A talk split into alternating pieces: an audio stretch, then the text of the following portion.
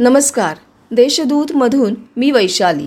देशदूतच्या free पॉडकास्टमध्ये आपल्या सगळ्यांचे स्वागत आहे. पाहूया नाशिक जिल्ह्यातील काही ठळक घडामोडी.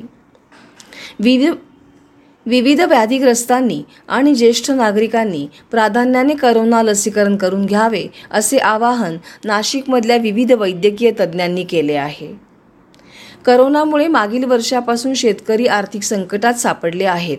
यंदाच्या खरीप हंगामासाठी शेतकऱ्यांना अधिकाधिक पीक कर्ज उपलब्ध करून द्यावे अशी मागणी शेतकऱ्यांनी केली आहे. सध्या करोनामुळे रुग्णांना घराबाहेर पडणे धोक्याचे झाले आहे. यावर पर्याय म्हणून नाशिक महानगरपालिकेतर्फे टेलिमेडिसिन विभाग कार्यरत करण्यात येणार आहे. नाशिकच्या शरद पवार मार्केट यार्डात उन्हाळ कांद्याला काल क्विंटल मागे चौदाशे पन्नास रुपये आणि लसणाला नऊ हजार रुपये कमाल बाजारभाव मिळाला. या यार्डात कळवण वणी पिंपळवाडी पाळे मानूर नांदुरी आणि सिन्नर अशा अनेक भागातून कांद्याची आवक होते. हवामान खात्याने यंदा चांगल्या पावसाचा अंदाज व्यक्त केला आहे. त्यामुळे नाशिक तालुका कृषी कार्यालयाने खरीप हंगामाची जय्यत तयारी सुरू केली आहे.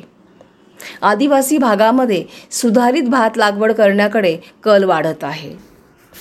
कळवण उपजिल्हा रुग्णालयात कायमस्वरूपी पन्नास बेडचे ऑक्सिजन कोविड सेंटर मंजूर करण्यात आले आहे.